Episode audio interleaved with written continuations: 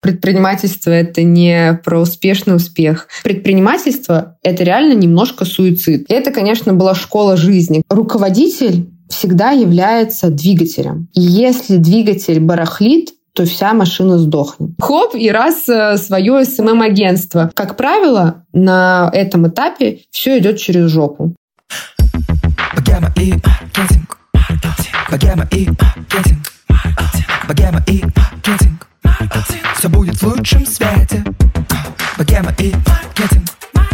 Богема и маркетинг. Богема и маркетинг. Все будет в высшем свете. Всем привет! С вами подкаст «Богема и маркетинг». Меня зовут Саша Рудко, и к себе я приглашаю людей из креативной тусовки, бизнесменов и маркетологов, чтобы обсудить с ними маркетинг и закулисье их проектов. У меня есть для вас супер новость. 19 и 20 декабря я провожу интенсив «Как запустить свой подкаст» и набираю группу всего лишь 5 человек. Я знаю, что среди моих слушателей есть ребята, кто давно мечтает о своем подкасте, а некоторые даже записали свой первый выпуск, но не знают, что с ним делать дальше. Именно для таких ребят и подойдет мой интенсив, где мы разберем процесс производства подкаста, я расскажу свои лайфхаки, расскажу, как найти контакты медийных гостей и связаться с ними, расскажу, как продвинуть подкаст и собрать первых слушателей. А еще в конце второго дня мы проведем общий brainstorm с участниками интенсива, где мы все вместе докрутим идею участников, чтобы каждый человек ушел уже с готовой идеей для создания подкаста. За подробностями обращайтесь ко мне в директ в Инстаграм или в Телеграм. Ссылку на пост с программой я оставлю в описании. Жду всех желающих. Так как я анонсировала интенсив уже у себя в Инстаграме, часть мест уже забронировали, но вы еще можете успеть попасть. А теперь возвращаемся к гостю нашего выпуска.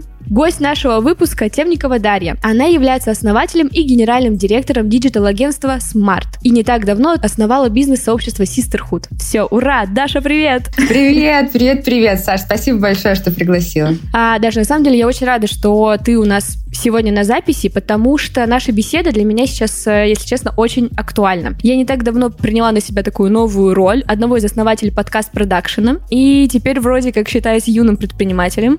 Поздравляю! Э, учусь выстраивать процессы, разбираюсь в продажах, общаюсь с клиентами. Э, поэтому наша беседа и твой путь как предпринимателя для меня сегодня безумно интересны. Здорово. С удовольствием с тобой все обсудим. Расскажу, как я начинала, через какие тернии я прошла, и про то, что предпринимательство — это не про успешный успех, как все думают, а от шишки до шишки, но между этим возникает очень много приятных бонусов. Но прежде чем мы начнем, я хочу тебя спросить такой вопрос. Как ты думаешь, ты богема или маркетинг?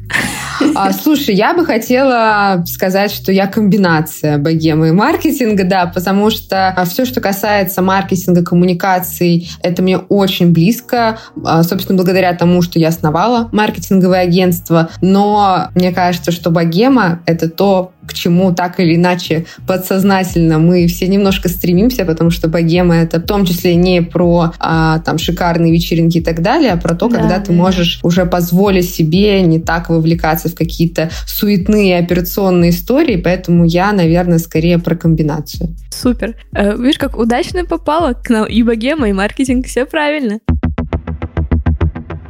Давай поговорим про твой путь, да, вообще, как ты открыла свое агентство, когда, как вы вообще стартовали, и почему ты вообще решила открыть SMM-агентство, ведь их очень-очень много на рынке. Слушай, ну когда я открывала агентство, их практически не было. Это было почти 4 года назад. А, mm-hmm. Да, Smart уже такой относительно старичок, и тогда как таковой конкуренции не было, поскольку сейчас я знаю, что SMM-агентство открывает каждый, кому не лень, да, поскольку сейчас информации в интернете огромное огромное количество. Люди считают, что они там прошли один курс, э, почитали mm-hmm. каких-то блогеров-экспертов. И, в принципе, почему бы не сделать СММ-агентство, я уже себя могу а, назвать предпринимателем. К сожалению, все немножко сложнее. Когда я открывала агентство, я открыла его. Почему? Потому что маркетинг социальные сети, контент — это то, чем я на тот момент очень сильно увлекалась. Вообще, изначально по профессии я логист. А логистика и управление цепями поставок НИУ ВШЭ. Собственно, все, что касалось контент-маркетинга, мне было интересно очень давно. И я подумала, почему бы не пойти на стажировку, связанную с digital ом и так далее. И это, конечно, была школа жизни, когда ты учишься на последнем курсе универа, у тебя гос и диплом, и адски тяжелая стажировка, потому что те, кто знаком с Paper Plain, знают, насколько там внутри жесткая и динамичная культура. Ты работаешь буквально 24 на 7,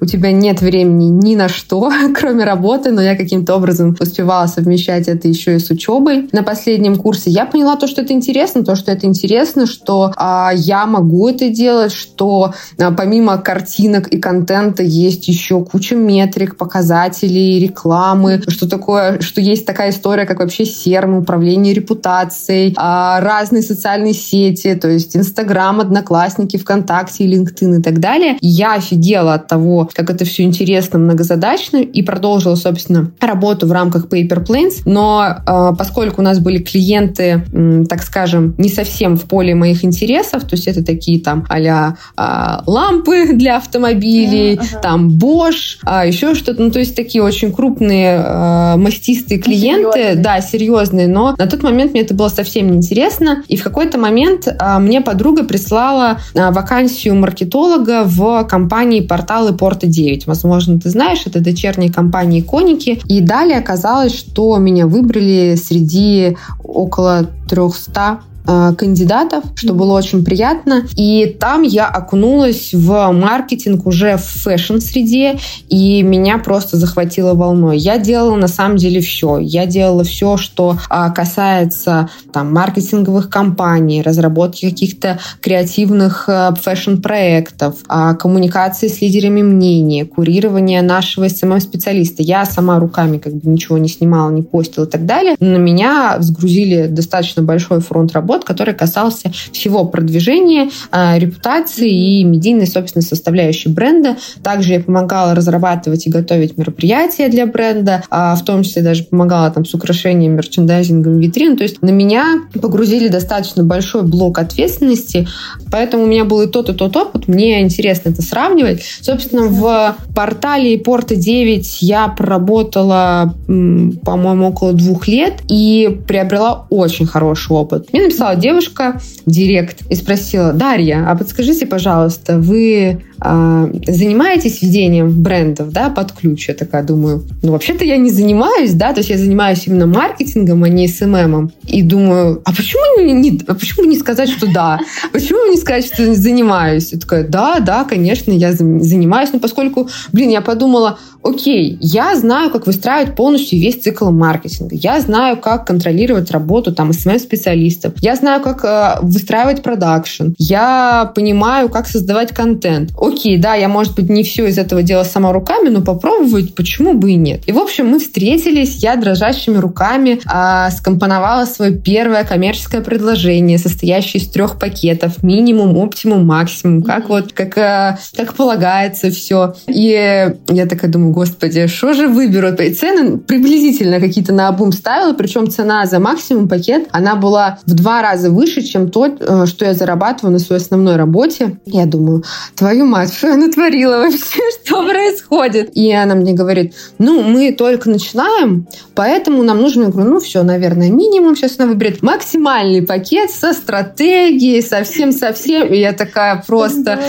У меня внутри все трясется. А, и и я такая, но при этом со спокойным лицом, конечно, я говорю, да, замечательно, все. Тогда, когда приступаем к работе, ну, в общем, мы все от ней обсудили, договорились. И через какое-то время я ушла из а, непосредственно вот портала Порт 9, поскольку я несколько месяцев я совмещала ведение проекта на аутсорсе и работу в штате, но это оказалось в какой-то момент э, проблематично. Я ушла из компании, и, собственно, так начался мой путь именно так сначала как фрилансера, и далее уже клиенты начали переходить по сарафанному радио, поскольку когда ты делаешь что-то хорошо, а, люди об этом говорят своим знакомым, друзьям. Тоже такой инсайт небольшой. Если а, ты работаешь там с э, предпринимателем, да, то у предпринимателя, как правило, внутри его там нетворка есть еще там десяток таких же предпринимателей. Все они друг с другом общаются и делятся полезными контактами, крутыми специалистами. Это я сейчас уже понимаю, когда я создала в том числе и свое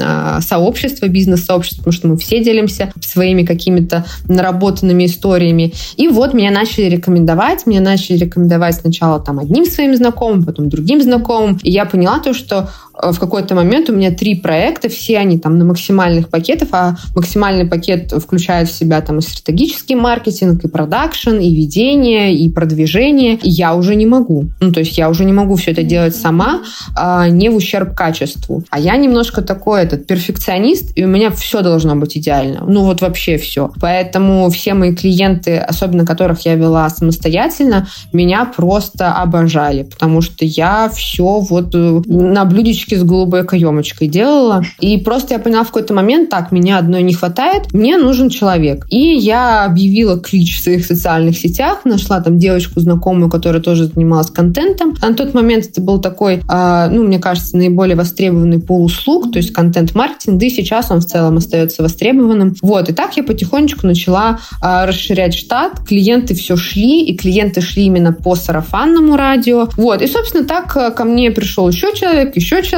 Потом в какой-то момент я поняла то, что э, я пропустила крупный контракт из-за того, что у меня не было своего юрлица. Я такая, так, надо что-то делать. Сделала быстренько ИП, потом нас стало еще больше. Я подумала, блин, мне уже надоело собираться в кафешках э, или платить за всех в коворкингах. Нужно офис. Я просто все посчитала, э, сопоставила затраты и поняла, что на самом деле офис нам выгоднее, нежели э, собираться там в каких-то коворкингах и так далее. И так все, знаешь, все происходило само собой. Я даже не поняла, что у меня хоп, и раз э, свое СММ-агентство. Еще в какой-то момент я пошла на хедлайнер, на тот момент тоже супер популярный. Сейчас немножко он уже отживает свою славу, но тогда он был как раз-таки три с половиной года назад супер популярный. Я пошла, я его выиграла. Я его выиграла, опять же, со своим СММ-агентством. Я помню, что на тот момент, год назад, что ли, выигрывала Саша Жаркова. А, и все такие, о, это как Саша, как Саша. А я такая, ну, окей. И мы выиграли еще а, с тем, что мы вели личные бренды. Я в концепцию СММ-агентства заложила то, что мы работаем не только с именно брендами, да, и выстраиваем маркетинговые там коммуникации и контент. В том числе мы работаем и с личными брендами, потому что, а, в принципе, это тогда только зарождалось, но набирало свою популярность. То есть мы помогали создавать им контент, э, стратегию продвижения выстраивать, там рекламные коллаборации и так далее. Вот. И так все и пошло. То есть просто снежный ком такой,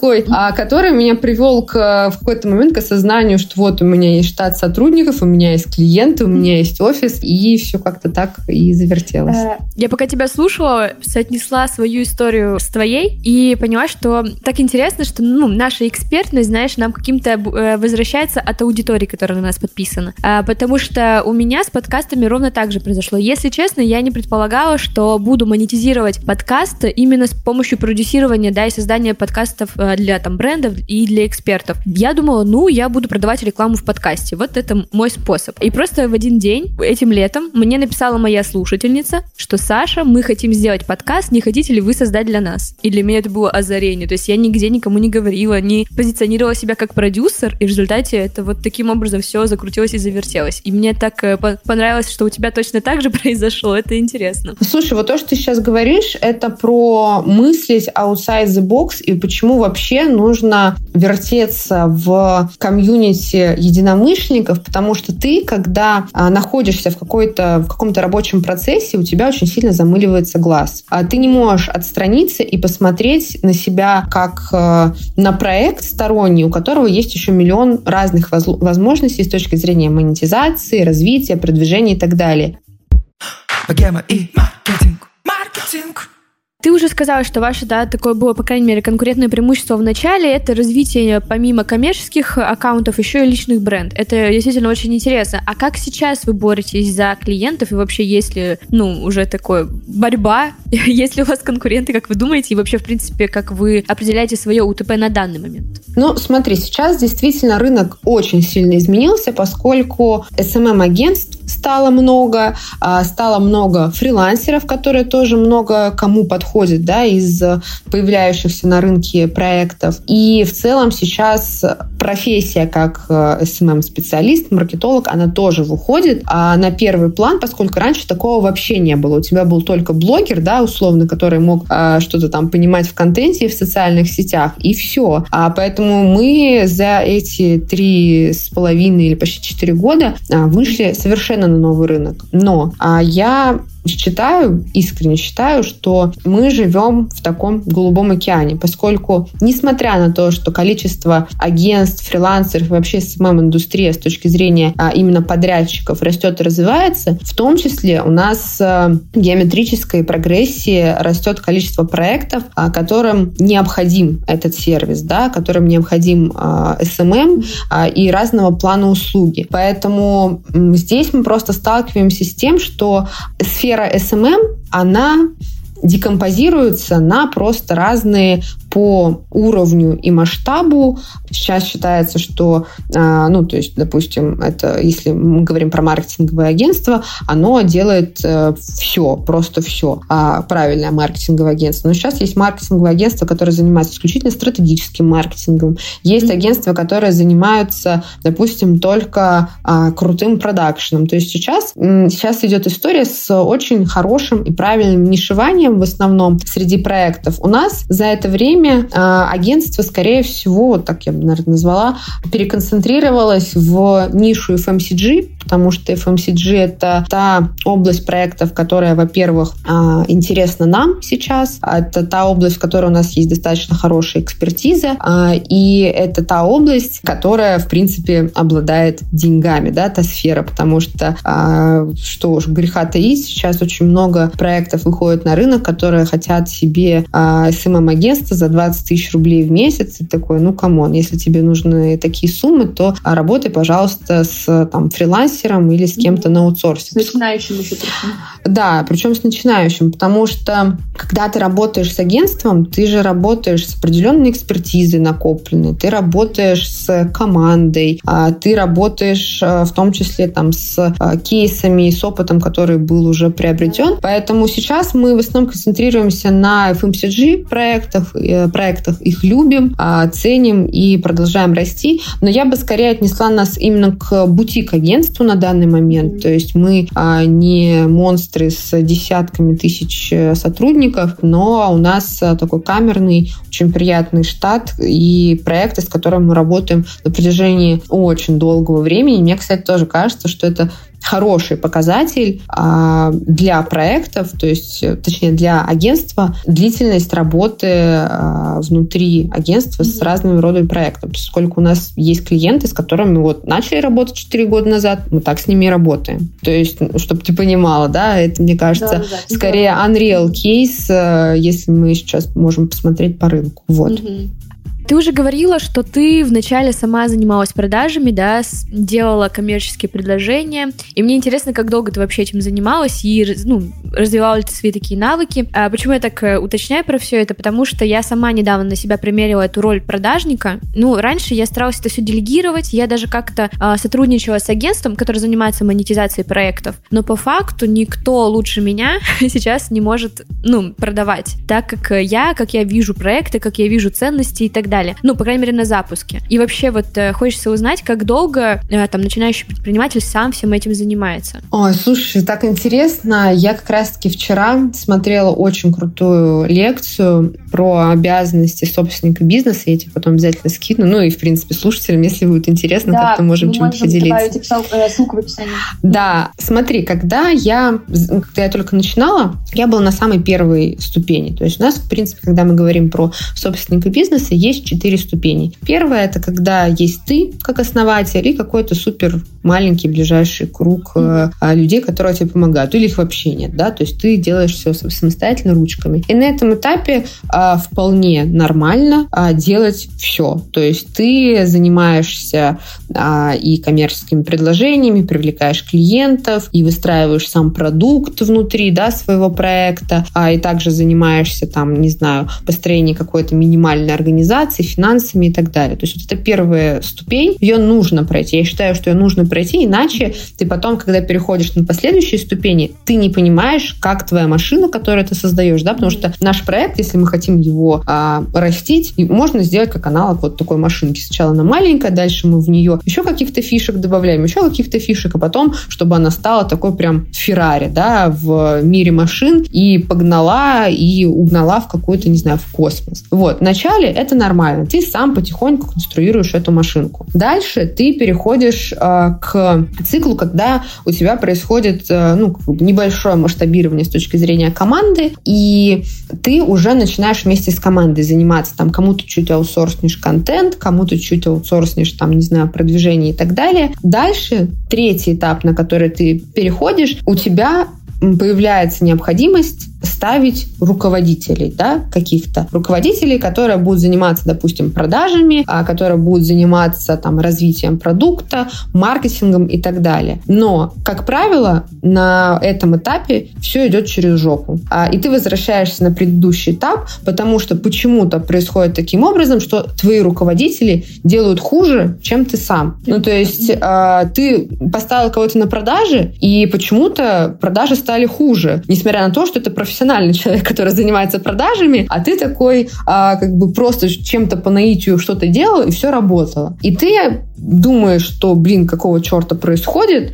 а, наверное, мне нужно уволить этих людей, самому обратно вернуться к этим продажам, да, там, коммерческим предложениям и так далее, mm-hmm. и самостоятельно этим заниматься. И ты, получается, с этого третьего этапа не переходишь на четвертый этап, когда ты уже высвободил э, себя от операционных задач и можешь заниматься стратегическим развитием проекта. Это происходит э, потому, э, что на самом деле очень мало людей понимают функции, которыми должен обладать именно руководитель, точнее основные обязанности руководителя. То есть основные обязанности руководителя это вообще не про операционку, это вообще не про коммерческие предложения. Я себе могу рассказать, какие основные обязанности есть, потому что мне кажется, что в принципе многим слушателям это сейчас будет актуально. Самая первая обязанность это создание идеологии, да, то есть ты должна выстроить вообще а, концепцию своего проекта, его сторителлинг, его цели, его миссию, его ценности. И эту концепцию ты должна закладывать в свою команду, далее в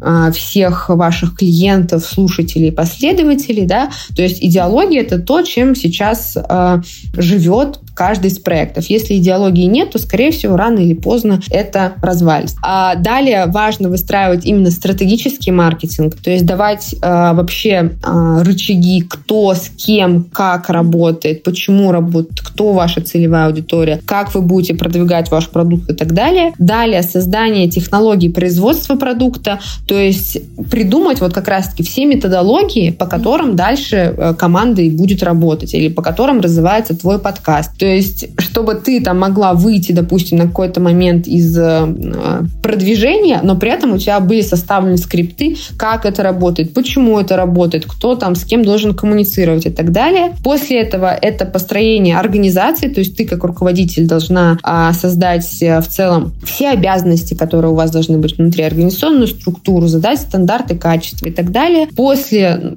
э, руководитель занимается в том числе и финансовыми активами, то есть а, ты задаешь стандарты обращения с деньгами внутри компании, дальше обеспечиваешь безопасность компании и управляешь совладельцами, если они у тебя таковые есть, да, то есть там выстраиваешь какую-то коммуникацию внутри этого. То есть ты создаешь систему, и эта система внутри, она должна работать. И причина того, что все рушатся на третьем этапе, когда берут себе руководителей там по продажам или еще по кому-то, потому что мы не знаем, как руководить. То есть мы берем людей, и мы не понимаем, как выстроить вот эту руководящую систему над ними, передать mm-hmm. им все, получается, методологии, скрипты и так далее работы, и мы ожидаем, что они будут э, делать все замечательно, качественно, быстро и эффективно. А такого не будет, если ты не выстроишь определенную э, систему внутри своего проекта. То есть это не волшебная палочка, которая хоп, ты там взмахнул, и к тебе просто тысячи клиентов сразу повалило. Ну, может быть, какие-то исключения бывают, но я пока, к сожалению, про таких не знаю. А тебе просто вот как руководителю нужно знать эти семь своих функций и делать именно их, и не лезть в чужие, а, в чужие задачи.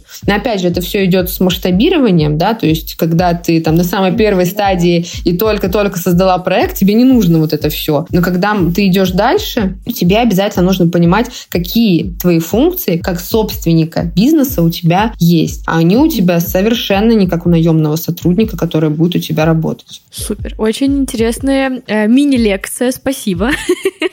э, да, мне кажется, что это даже, знаешь, ну, актуально не только для сейчас агентств, потому что я знаю, что сейчас очень много блогеров, много экспертов, кто собирает вокруг себя маленькие команды, чтобы, да, там, продолжать вести блог или э, еще что-то. И вот, ну, мне кажется, это очень интересно. Я вот даже сейчас призадумалась, и мне уже хочется после записи пойти и продумывать идеологию, потому что даже мне самой стало интересно, что вообще, какие ценности мне хочется нести сейчас через наш продакшн, с какими проектами хочется работать э, и так далее. Слушай, это самое первое, о чем ты должна задуматься, потому что как только ты выстроишь идеологию, которая будет сложиться, ну, во-первых, действительно э, своей какой-то внутренней миссией, и ты начнешь это транслировать, а твой проект начнет расти, он начнет расти достаточно активно. Поэтому я прям домашнее задание тебе да, даю да, после, после нашей э, с тобой беседы. Ну и вообще всем, кто нас слушает, кстати, э, будет очень здорово просто сесть и ответить э, там на ряд вопросов для себя, что я хочу донести своим проектом, да, какой результат я должна э, людям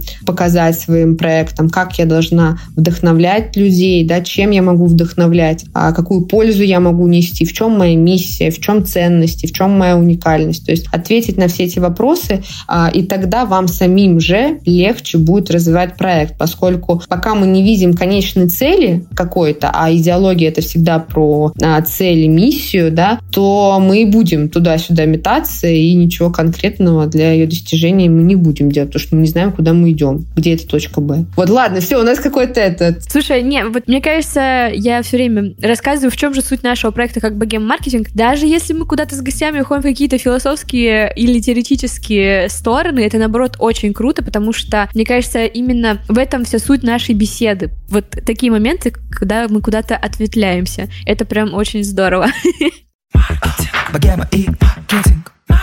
Все будет в лучшем свете.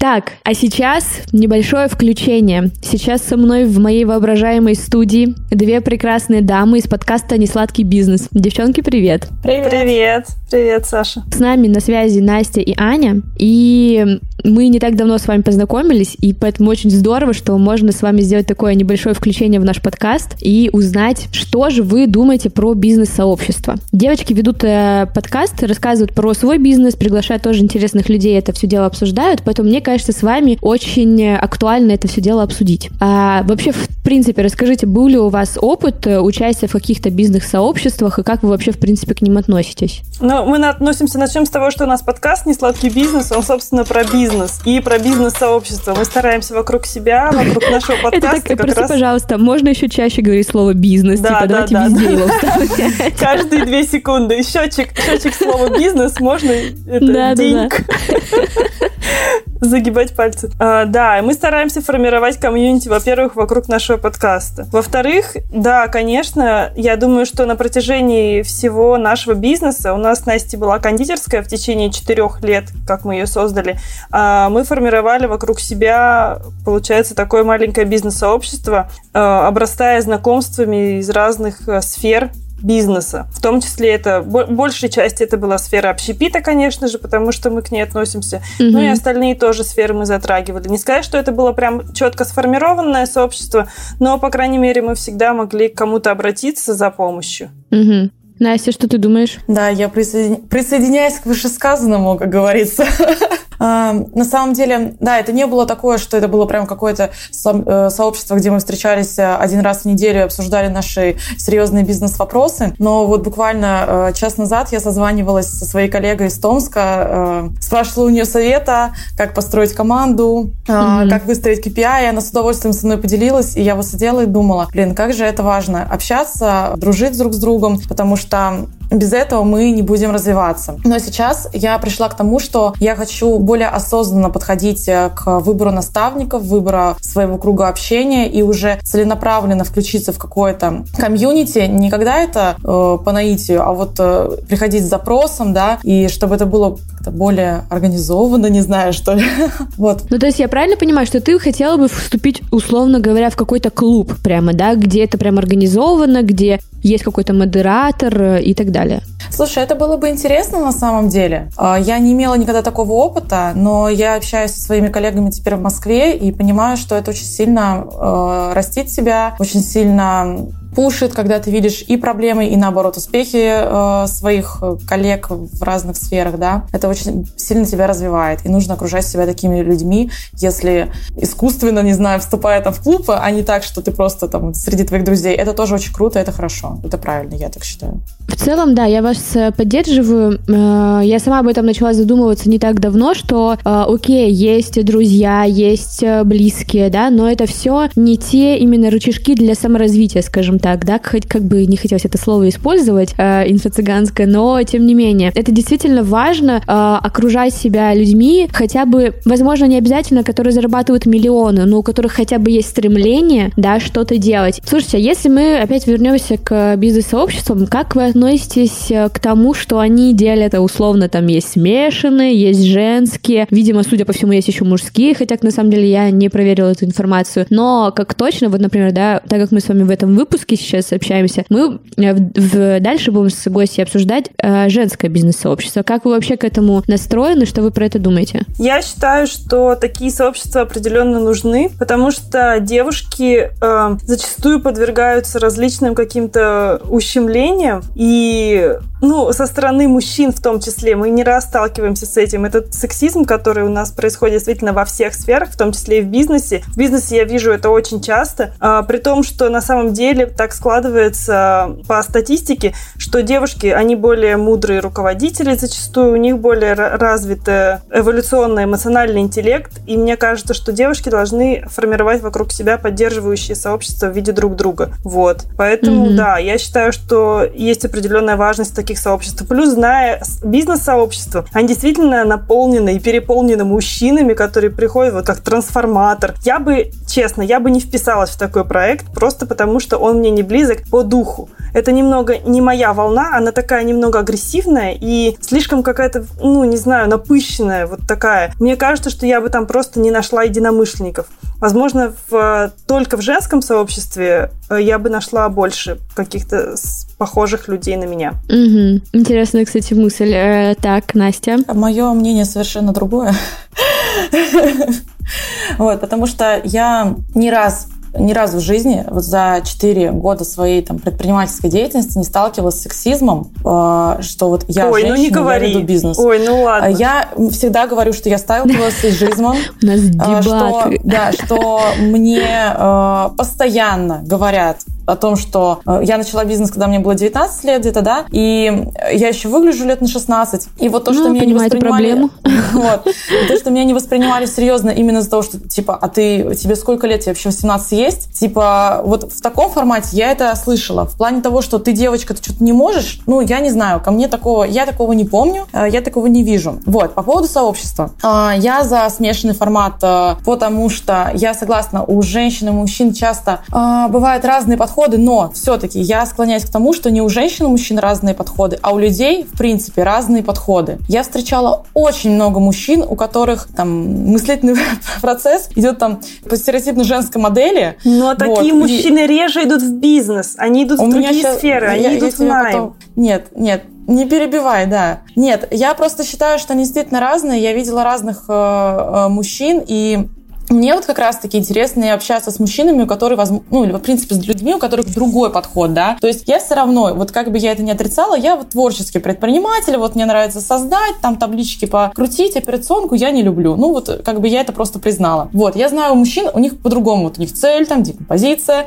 я к этому стремлюсь, но мне сложно, я учусь, поэтому мне было бы интереснее общаться с людьми другого взгляда, да, для того, чтобы у них научиться. Но в поддержку э, женского сообщества именно в бизнесе Женщина все равно в нашем обществе играет другую роль. Там, мы не будем отрицать, что э, есть определенные гендерные установки у нас. И мне э, хотелось бы все равно ощущать себя там наполненной, в ресурсе, там э, быть любящей девушкой и при этом там, например, вести себя там как-то уверенно и агрессивно в своих рабочих делах. И вот этот баланс и ну, как его обрести, конечно, э, мне было бы интересно пообщаться именно с девушками, если у меня был бы какой-то комьюнити, да, как они это выстраивают, как они поддерживают, как они вот этот work-life balance там между семьей, э, работой выстраивают. Это другой опыт, и мне кажется, он важен. Поэтому тут, наверное, нет такого, что вот только это должно существовать или только другое. Э, я всегда за смежный какой-то формат, и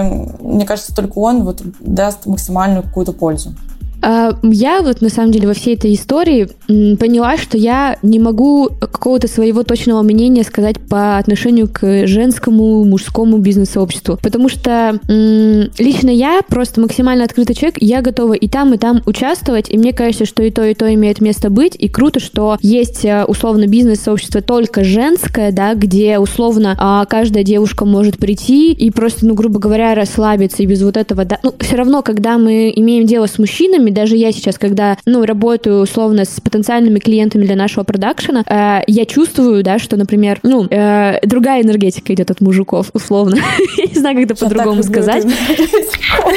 я не знаю, как это сказать просто. Вот, да, ты как бы, и с одной стороны, она тебя безумно заряжает, и тебе хочется там к ней прикоснуться и тоже быть такой же пробивной, и тоже и так далее, но при этом бывают ситуации, когда ты такой хочешь просто расслабиться, да, окей, я пробивная, целеустремленная и так далее, но можно вот я сейчас чуть-чуть расслаблюсь. И мне кажется, кажется, что вот э, благодаря таким женским сообществам есть просто момент, когда ты можешь чуть-чуть себя не так, возможно, всегда агрессивно вести или там, да, быть, ну, я не знаю даже, как это видеть, вот опять же, я не понимаю, как я сама к этому отношусь и не могу даже свои мысли сформулировать. Но мне кажется, что опыт в женском сообществе нужен, это интересно. Я бы вот хотела в таком лично побывать и понять, как это вообще происходит. Мне кажется, тут вопрос запроса все-таки. То есть, что возможно. для тебя сейчас приоритетнее?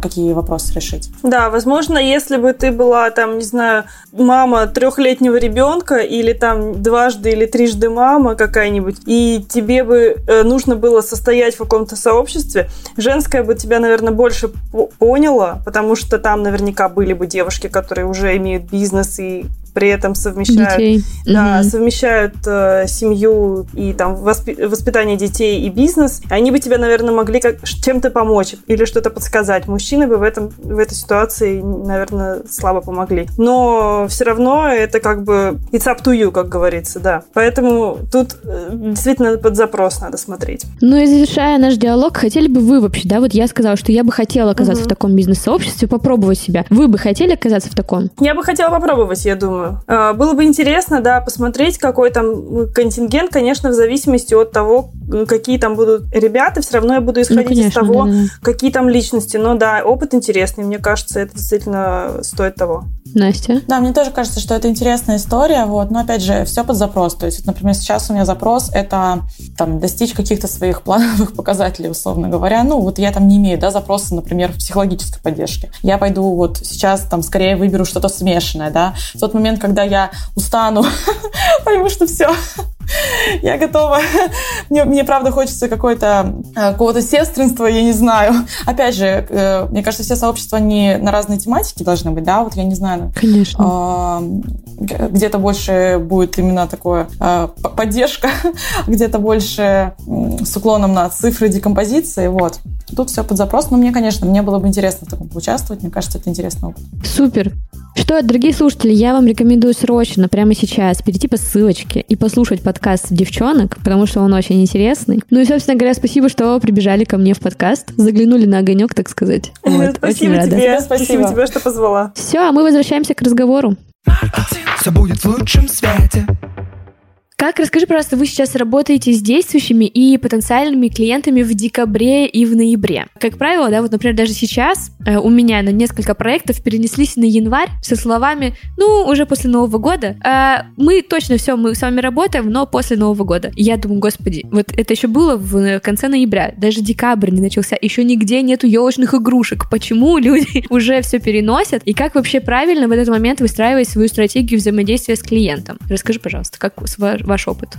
А, смотри, ну, во-первых, нам интереснее клиенты, с которыми мы заключаемся на долгосрочный период работы, то есть Конечно, да. там на год и более, поскольку в рамках э, этого периода ты можешь выстроить, во-первых, комплексную стратегию вашей работы, да, и продвижения проекта с учетом всех инфоповодов, э, сгенерировать качественный медиаплан и так далее. Вот, поэтому у нас, как правило, нет такой истории, что ну, в ноябрь-декабрь все таки так, давайте мы прервем сотрудничество и начнем его с января и сэкономим эти пару месяцев. А, но вообще, мне кажется, то, что ты рассказываешь, это коррелирует с тем, что у брендов достаточно большое количество затрат как раз-таки в период ноябрь-декабрь, поскольку м, это период предновогодний плюс Черная пятница, а, и это огромное количество маркетинговых затрат на там продакшн, продвижение, а, создание какого-то, возможно,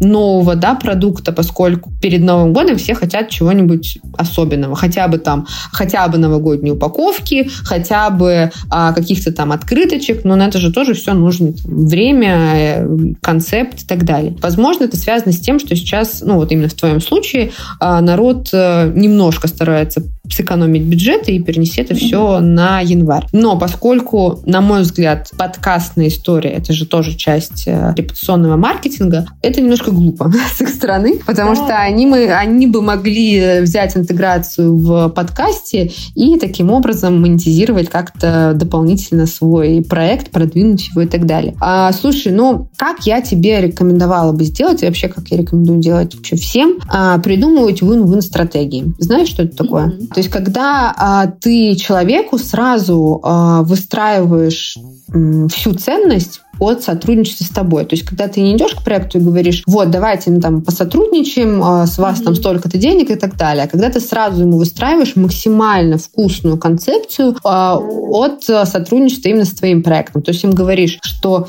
блин, да, конечно же, мы можем с вами поработать в январе, но ноябрь и декабрь — это для нас с вами вообще офигенная возможность а, пойти вперед, и вот мы можем сразу же сделать вот такие-то, такие-то интеграции, вот такие-то, такие-то там подкасты, вот еще туда позвать какого-то спикера, и тогда э, ваша воронка продаж будет эффективнее, потому что вот так-то вот так. Ну, то есть, когда ты человеку сразу за него раскладываешь э, всю выгоду и показываешь, какой рычаг будет использован для получения дополнительных денег в его проекте, когда вы включите там свой продукт в это. Ну, то есть, когда, допустим, он возьмет у тебя а, какую-то интеграцию. Потому что люди сейчас особенно, они, блин, разучились думать. Точнее, им некогда думать.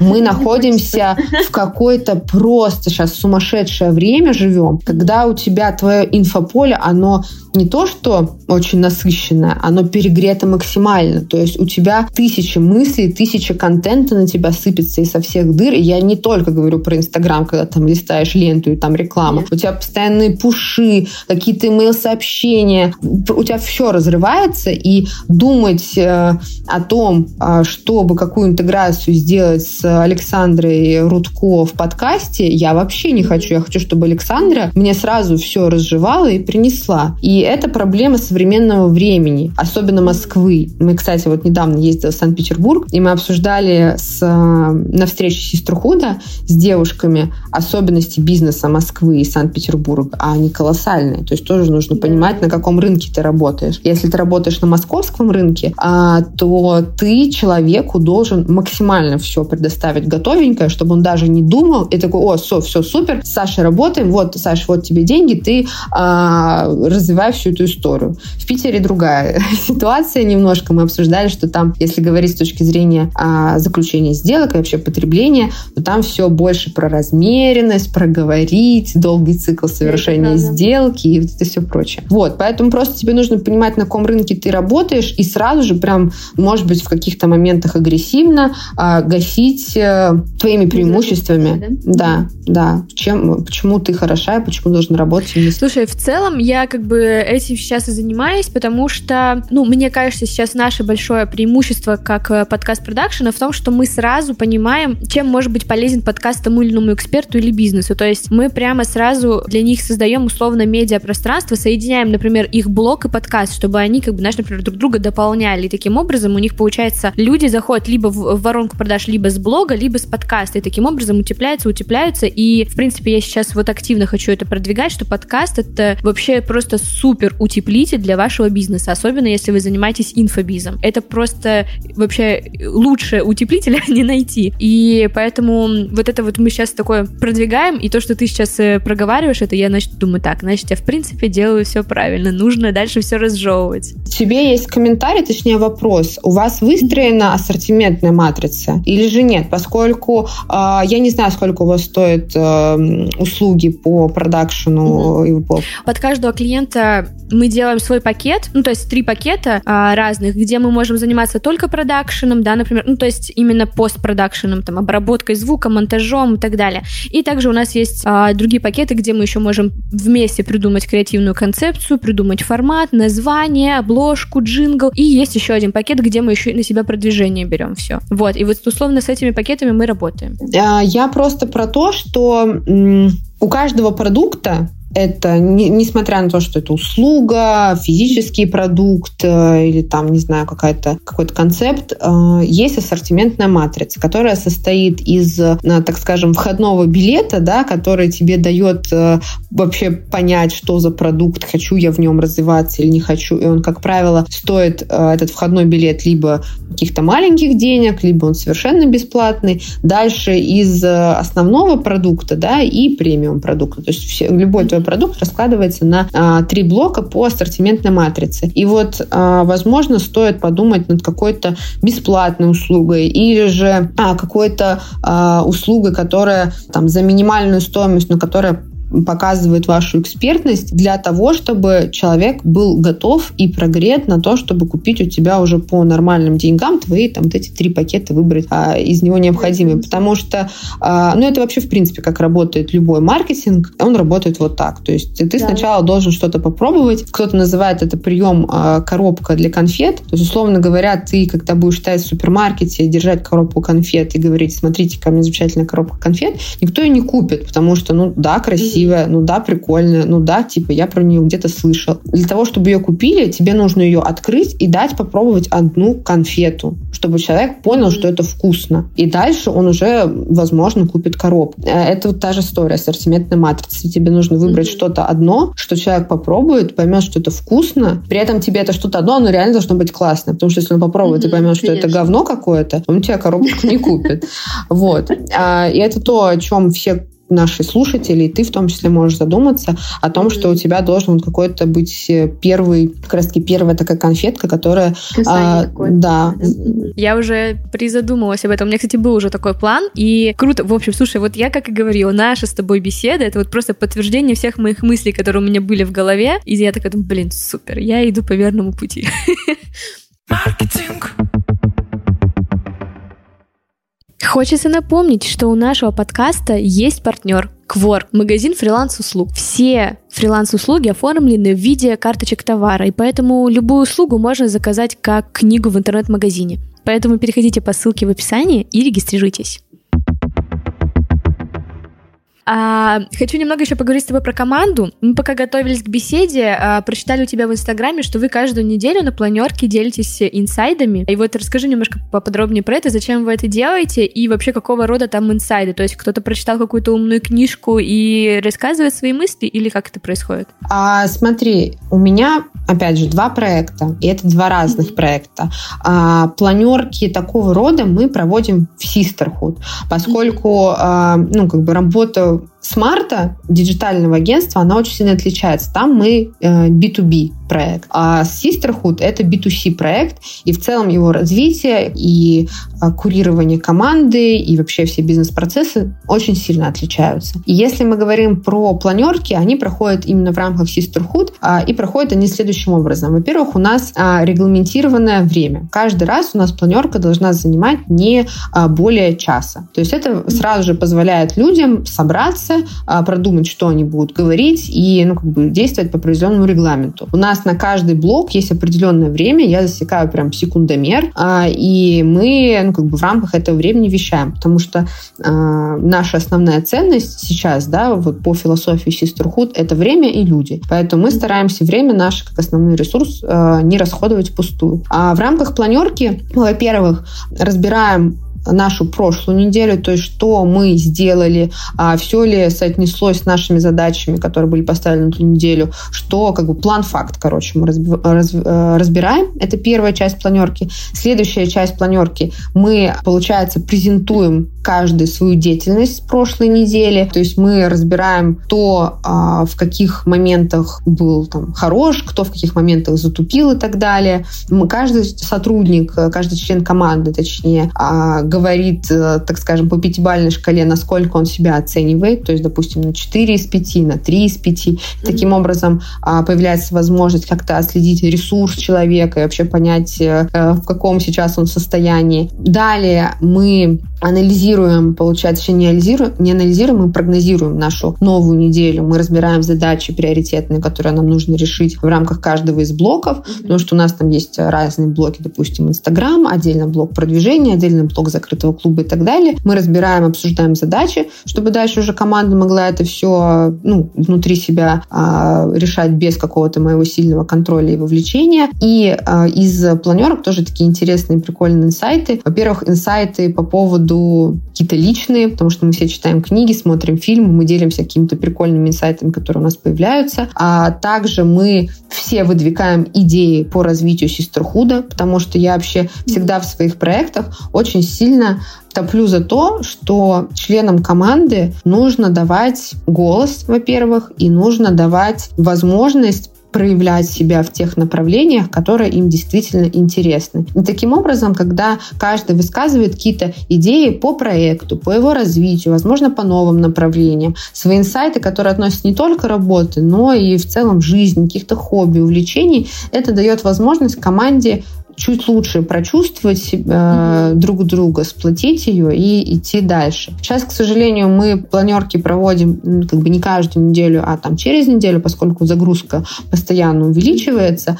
Но вот такие истории, которые помогают сплочению и какому-то командному духу, а, ну и, в принципе, решают для тебя важные рабочие задачи, они, я считаю, нужны и важны. А, в принципе, очень хорошо работают для такой истории, там, для сплочения команды не только планерки, да, естественно, а какие-то там совместные э, корпоративы или просто встречи, там, пообщаться там за бокальчиком чего-то или просто встретиться в кофейне, поговорить про хобби, увлечения или еще что-то. Вот, то есть я все это рекомендую делать людям, у которых там либо только начинаются проекты, они только-только mm-hmm. формируют команду, и в том числе не забывать тем, кто уже является там большим руководителем, в какой-то момент там спуститься со своих там, а, со своей колокольни и пообщаться по душам со своими коллегами и со своей командой, потому что атмосфера в коллективе и такой а, корпоративная выстроенная культура и эмоциональный фон — это то, что напрямую а, отражается на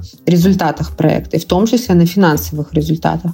Поэтому первое, на самом деле, что я делала в рамках Sisterhood, это я выстраивала, у нас есть отдельная презентация, мы это очень много обсуждаем постоянно, я выстраивала э, корпоративную культуру, нашу систему ценностей, нашу систему обещаний в команде и так далее. И тоже хочу сказать тебе и всем нашим слушателям, которые находятся на э, этапах зарождения проекта, лучше это делать сразу. Потому что когда ты уже, опять же, вот мы возвращаемся к аналогии машины, выстроил машину, и она ну, как бы уже ездит по определенной дороге и пути, угу. то перестроить э, эту историю можно, но сложно. То есть уже команда привыкла работать там без э, каких-то там историй, без э, планерок и так далее, и потом хоп, и внедрять это с, как бы не с фига уже ну, немножко проблематично, потому что и так же, в принципе, все работает, и так же все нормально. А тут от меня хотят, чтобы я еще какой-то лишний час что-то с кем-то обсуждал. Ну, то есть э, надо сразу по-хорошему двигаться в таком правильном, что ли, русле с точки зрения там корпоративной этики, идеологии, концепции,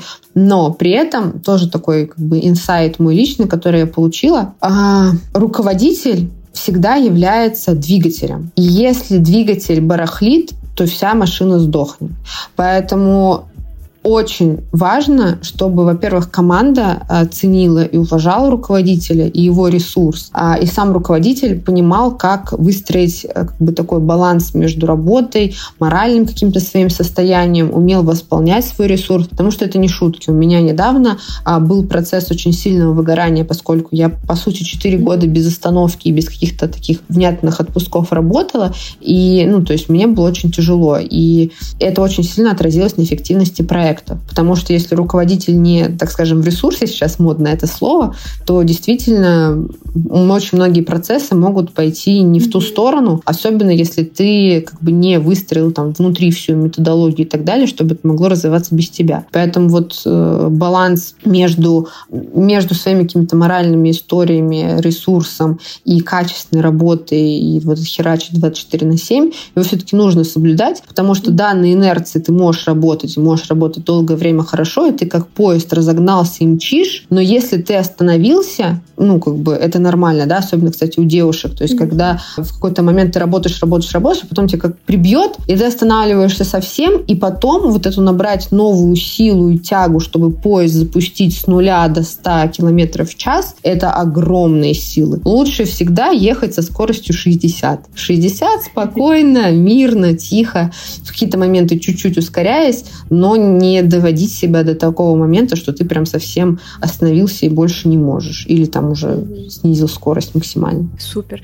Э, прекрасные слова. Вообще мы выгоранием уже несколько раз э, затрагивались с другими гостями, поэтому очень здорово и от тебя это услышать, потому что ты всегда себя с этим, ну, э, на себя это принимаешь и такой, так, раз все говорят, что не надо перетруждаться, то как бы стоит действительно задуматься, потому что, мне кажется, особенно если ты еще фрилансер, например, да, просто у нас очень много слушателей фрилансеров, ты вообще просто же встаешь по факту и сразу же начинаешь работать, как многие делают. И только ночью еще и уходишь. И это все, например, еще в едином пространстве. Нормально не отдыхаешь, тебе все время приходят э, всякие пуши, новые проекты. И люди действительно уже в этой гонке забывают про то, что нужно соблюдать баланс. Это очень здорово. Раньше у меня я была немножко такой загнанной лошадью. До сих пор, на самом деле, я сейчас я себя осознанно стараюсь тормозить от работы, потому что а, раньше я вот 24 на 7 всегда, везде и так далее. И ты можешь несколько месяцев, несколько лет даже этим заниматься, но в какой-то момент, вот, к сожалению, я раньше этого, пока сама на эти грабли не, не наступила, я думала, что это все фигня, не произойдет это со мной. Но в какой-то момент это по тебе стукает. И поэтому лучше все-таки вот не работать э, сразу с утра, когда ты там открываешь глаза, первое, что ты делаешь, ты открываешь WhatsApp, я тоже так делала, я пересматривала все сообщения,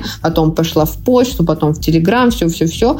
А вот ты открываешь глаза, и просто ты лежишь хотя бы там пару минут, минут, настраиваешься на день, потом идешь, выпиваешь э, там чай или там, не знаю, просто теплую воду с лимоном, как минимум. А как-то хотя бы чуть-чуть уделяешь время себе, потому что я себя настраивала таким образом. Я это делаю как минимум для того, чтобы я потом могла нормально работать. То есть для трудоголиков это, это нормальное, в принципе, а, такое как бы убеждение себя, потому что когда ты входишь вот в этот ритм, ты думаешь, да зачем мне это все нахрен нужно? Вот да, эта вода, эти медитации, да вот у меня тут куча сообщений, я на них отвечу и заработаю, там, не знаю, 300 тысяч рублей, потому что это мои клиенты. И ты, ну, типа, тебя не убеждают вот эти все истории про ресурс, медитацию, осознанность. Но как минимум можно попробовать себя настроить на то, что если я это буду делать, я, раз, я заработаю, типа, там, 500 тысяч рублей, потому что у меня будет больше сил, возможностей, там, а, креатива, идей а, и так далее. Поэтому хотя бы так себя начать перестраивать, а потом уже может что-нибудь в голове переключить включится, и вам это понравится. Мы уже начали да, с тобой общаться про Sisterhood. Не так давно ты организовала закрытый клуб предпринимательниц. Как тебе вообще пришла идея объединения? Это такое более коммерческое решение или это все-таки такой какой-то поиск эмоционального ресурса? Слушай, это я могу сказать, что это проект моей души. Изначально это вообще не коммерческий проект. Как бы говоря про историю Sisterhood, я очень хотела создать э, проект, где встречаются сильные женщины и могут проявлять свою слабость, быть собой, и где а, основной целью является каждый из нас, каждый из членов комьюнити, каждый членов клуба а, помогать друг другу, передавать свой опыт, знания и развиваться. И на самом деле вот та первая часть, которую мы с тобой обсуждали про Smart, она и дала мне толчок к развитию Sisterhood, потому что когда я только начинала Smart, у меня не было никого из знакомых предпринимателей, я просто как слепой котенок тыкалась, я не понимала, как выстроить все процессы, как э, там, допустим, юридические какие-то моменты закрыть, как финансовую историю выстроить, как э, там, не знаю, ну, в общем, я ничего не понимала. И это было, это было тяжело, это было, да, возможно, интересно в каких-то моментах, когда ты все это сам разбираешься, но мне очень не хватало определенных знаний, поддержки э, и так далее. И, собственно, за период работы со смартом, когда я понимала, что болит у предпринимателей, потому что я как подрядчик все время выступала и работала с теми, кто уже создал бизнес, ну, то есть mm-hmm. с предпринимателями э, и с предпринимательницами, с девушками, с мужчинами, с разной аудиторией, с разными проектами. И за это время я поняла, что на самом деле вот эта боль, да, когда ты создаешь проекты и когда ты их уже развиваешь и не понимаешь, как дальше там в каких-то моментах действовать, когда ты утыкаешься в определенные проблемы, она есть на всех циклах э, проекта. И я полгода назад, э, даже раньше, э, зимой прошлого года, мы с мужем были на медовом месяце, и я открыла книгу, брала с собой книгу, называется «Город женщин» Элизабет Гилберт, а, и там была такая замечательная фраза, сейчас я попытаюсь ее вспомнить, по-моему, она звучит таким образом. Когда женщины собираются где-то без мужчин, им не нужно быть кем-то, им можно просто быть. И когда я ее прочитала, у меня в голове просто вот как-то хлопнуло, скоротнуло или еще что-то, я поняла, mm-hmm. вот оно, да, я хочу создать именно женское комьюнити а, девушек-предпринимателей, где мы бы смогли а, действительно помогать друг другу, помогать друг другу в развитии, в каких-то проблемах. Потому что, ну, здорово, когда уже в осознанном возрасте ты можешь вокруг себя сформировать э, а, окружение, которое будет служить тебе поддержкой, стимулом к развитию и которая поможет тебе преодолеть определенные там сложности, проблемы а, и идти вперед. Поскольку у нас у всех а, много подруг, там, друзей, знакомых, но ты не совсем, не со всеми из них сможешь обсудить а, там проблемы с HR, которые у тебя сейчас происходят, да. а, или каким образом ты можешь там, не знаю, сделать какое-то новогоднее спецпредложение, услышать от них какие-то, а, ну, тоже здравые комментарии. И вот а, потребность формировании такого комьюнити а, и окружения, которое тебе поможет быстрее находить ответы на твои вопросы, собственно, меня и сподвигло к созданию а, Sisterhood. То есть э, мне кажется, как-то так. У меня есть небольшая история сразу к, к этому. Как-то один раз моя знакомая инициировала тоже такое мини-сообщество, да, для активных ребят. А было у нас первое собрание, где были собраны, ну, так получилось, одни дамы. И суть собрания тоже была в том, чтобы мы развивались вместе, друг другу преподавали лекции, обменивались опытом и так далее. И в конце собрания был поднят вообще вопрос, а приглашать ли нам сюда, ну, активных молодых людей, да, таких же там парней, крутых, тоже пробивных и так далее.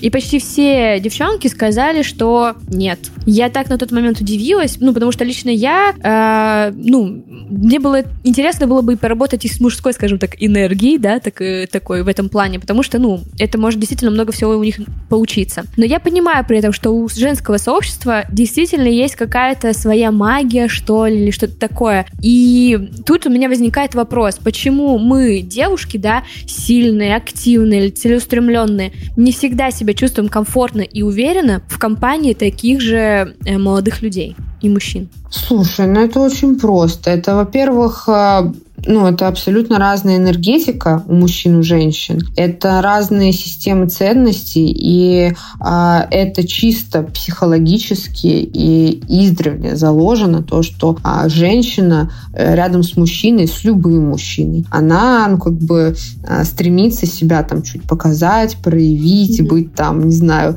а, перед самцом условно, да, такая прям са- самая лучшая и так далее. Это, это заложено в нас природой come on, а просто тысячами лет. Поэтому, когда мы говорим про определенную именно женскую экосистему, это про первую очередь про психологический комфорт, когда тебе не нужно перед кем-то из себя что-то строить. И многие, ну, я много с кем обсуждала эту историю, а некоторые э, сначала, когда это слышат, не согласны, но потом, когда ты искренне сам с собой остаешься, ты понимаешь, что это просто тупо заложено, блин, в твоей генетике, в своем коде, то, что он там как бы, э, несмотря на всю эту историю феминистическую и так далее, ты как женщина, ты хочешь себе там завоевать э, лучшего самца, который тебя будет э, за- защищать, который тебе будет там все давать и так далее, чисто на подсознании. Это просто заложено. Вот, поэтому просто когда ты находишься в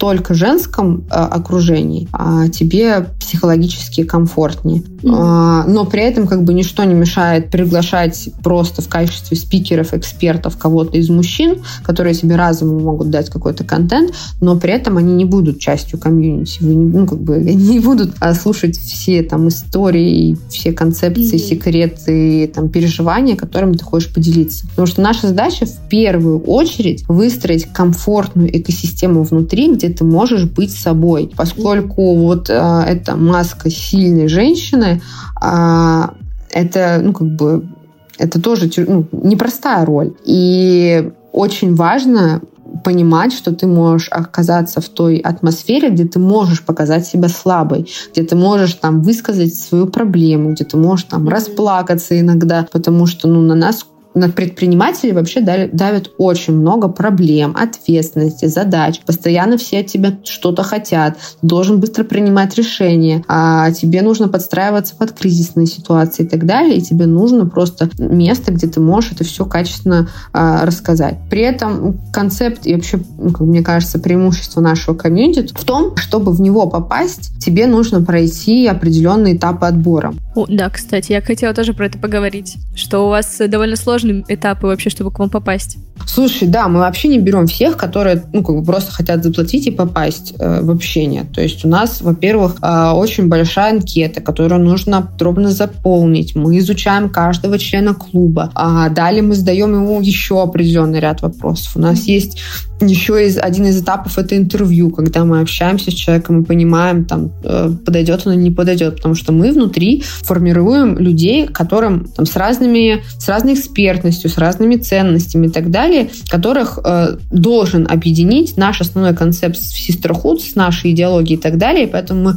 очень выборочно к себе берем людей. Но если мы берем, то дальше мы становимся, ну, как бы, как такой мощной поддержкой друг для друга, и ты получаешь ну, во-первых, нетворк офигенный, во-вторых, ты получаешь много а, полезных знаний, а, то есть мы постоянно устраиваем мастер-майнды, брейнштормы, приглашаем спикеров, а, ты получаешь очень много крутых контактов, все, что касается там, ну, у всех примерно одно болит, там, масштабирование, продвижение и так далее, ну, всегда, ты хочешь больше а, узнаваемости, развития денег своему проекту. Мы делимся друг с другом крутыми контактами, там, маркетологов, маркетологов, таргетологов, организаторов, ну, то есть вот всем, а, что действительно нам помогло в наших проектах. Э, в том числе делимся и негативом, с которым мы столкнулись, чтобы люди не наступили на те же самые грабли. Вот, поэтому э, мы подбираем к себе очень тщательно людей, но при этом, если мы их к себе уже взяли, то дальше мы остаемся в коннекте, ну, как бы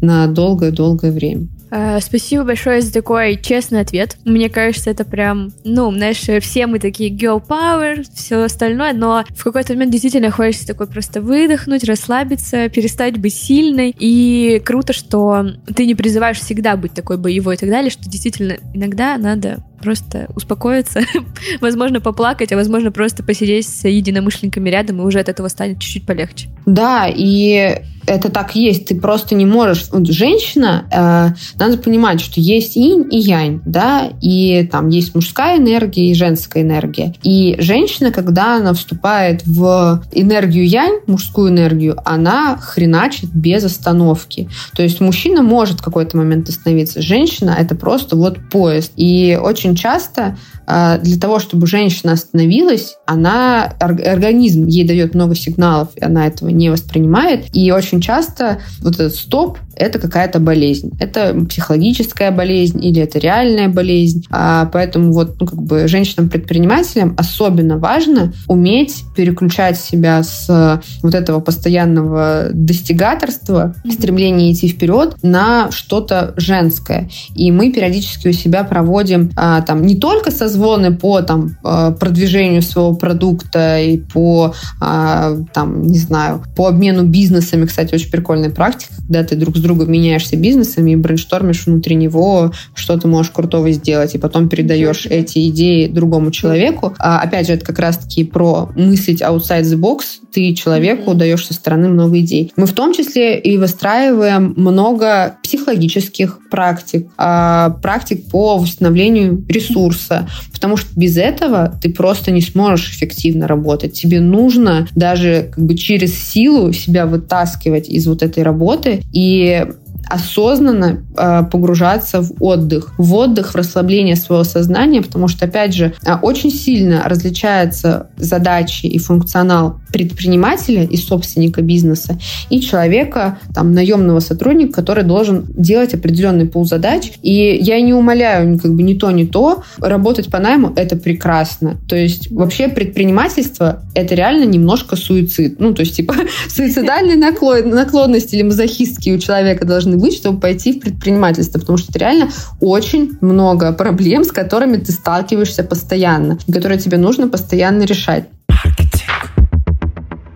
Даш, спасибо тебе большое за беседу. Она очень интересная, очень актуальная для меня. Я надеюсь, что для наших слушателей тоже, потому что это можно применить вообще абсолютно на все свои сферы работы, на все проекты. Вот. И безумно рада нашему с тобой знакомству. Спасибо тебе большое, Саш. Мне было очень приятно пообщаться, а, вообще вспомнить, э, как все начиналось, и поговорить про все эти истории. Тебе желаю успехов в развитии Спасибо. своего подкаста. И всем нашим слушателям тоже выполняйте домашнее задание задание по идеологии своего проекта.